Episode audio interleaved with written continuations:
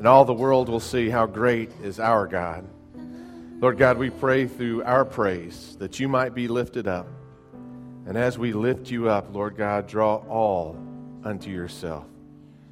We thank you for that great promise, for your great plan.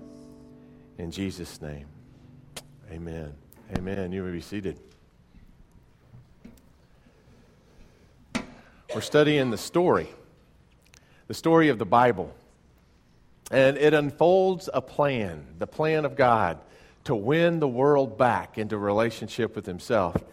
And in His plan, He chooses people to be the ambassadors, to be the ones who bear that light to other people. Uh, it's through us that God wants to show Himself to the world. We were just singing about it, that as we sing our praises, that the world will see how great, how great is our God. You know what that means? That means that the grace that starts to flow at this table is meant to show up in us wherever we might go in the world. And that's by God's plan. He wants to reach out to the whole world through a, a plan of attraction through each of us. And, when this grace starts to flow here into our lives, then that same forgiveness and love can flow to the rest of the world. His extraordinary, almighty, majestic essence showing up in ordinary people like you and me. That, whenever that happens, it takes your breath away. It, it's almost as if time stands still for a moment because God, the eternal, is shining through. And it can happen anywhere and through anybody. One of the most powerful moments I ever experienced that was on a youth trip. I was a youth director at the time, and we were going on an Appalachian service project. Have you heard of this? You, you take the youth group uh, up to where we went was uh, West Virginia to the poorest of the poor, and we slept on a gymnasium floor. And during the day, we would go out and, and we would be in a building project. In this particular situation, uh, we were finishing off a, a two room house uh, for a family that lived in a horrible shanty. I mean, it was, it was not livable. And we had gone up the hill, and, and uh, crews before us had put in the shell, and, and we were doing the, uh, uh, some extra work to take it a little bit farther along. And by the end of the summer, this family would have a new home. And we were surprised. There were a few of us that had some idle hands. And so the guy said, Well, you can do something more here. Why don't you guys come out back? This, this house needs a six foot deep hole for an outhouse. And I thought, they still have those. And but, but, but in West Virginia, there's actually code for an outhouse. It has to be six feet deep. Oh, that, well, that won't take us very long. You know, we went out there with some shovels, but we were in West Virginia. And after you got down about a foot through the, through the grass and the leaves and the mud, you, you hit rock shale, right? Now, the first bit of rock we hit was so porous from, from the drain through of the water and all that kind of stuff that we could break it up with our shovels and get and then a little more mud, and then we hit another layer of the shale. And this time it took some pickaxes. You know, boom, boom, and eventually it would crack up. You take out all the, get the, a little more, a little more mud, and, th- and then we hit a layer of rock that hadn't seen a whole lot of water. And it just smiled at us. Said, take your best shot. And we were about four feet deep, two feet away from being done when we got to this chunk of rock and we, we broke off two picks, pickaxe handles trying to crack it, and it would not give.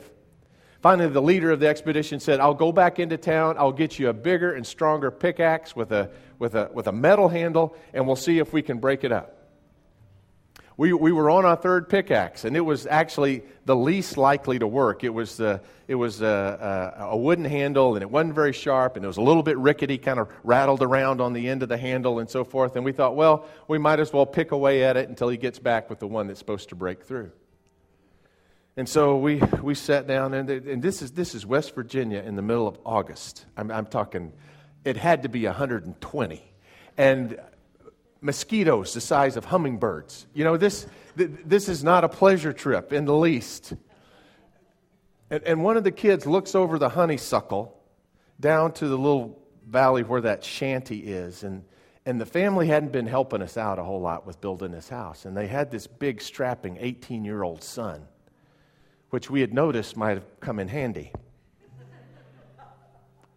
And as we looked over the honeysuckle, there he was, under that dilapidated tin porch roof, in a rocker, sipping iced tea. And of course, being the Christians that we were,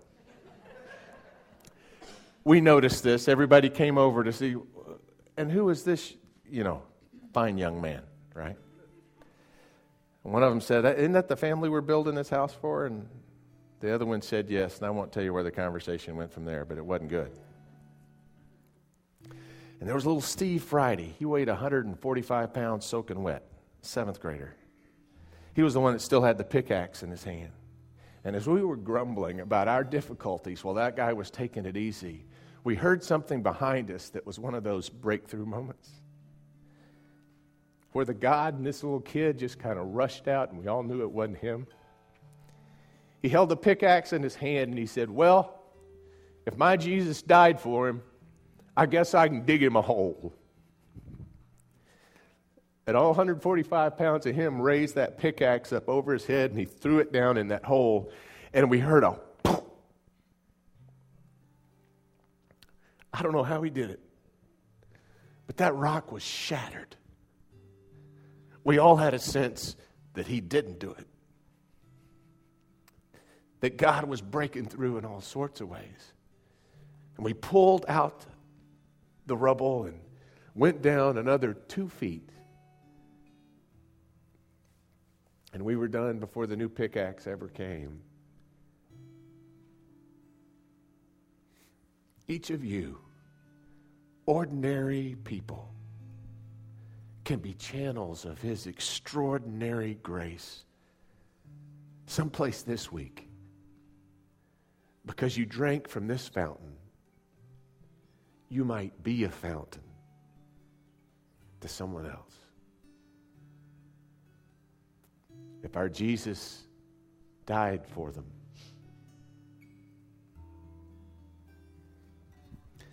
on the night that he gave himself up for us, Jesus took bread and he gave thanks to the Father and he broke the bread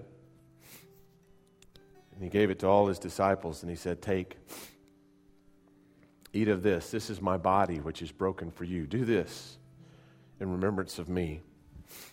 And likewise, after supper, Jesus took the cup and he gave thanks to you, our Father, and he gave it to his disciples and he said, Drink from this, all of you, for this is the cup of the new covenant poured out for you and for many for the forgiveness of sins. Do this as often as you drink it, remembering me.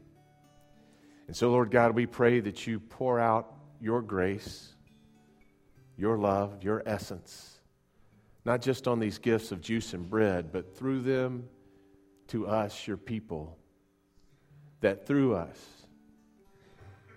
your extraordinariness might show up in our ordinariness and all the world be drawn to you.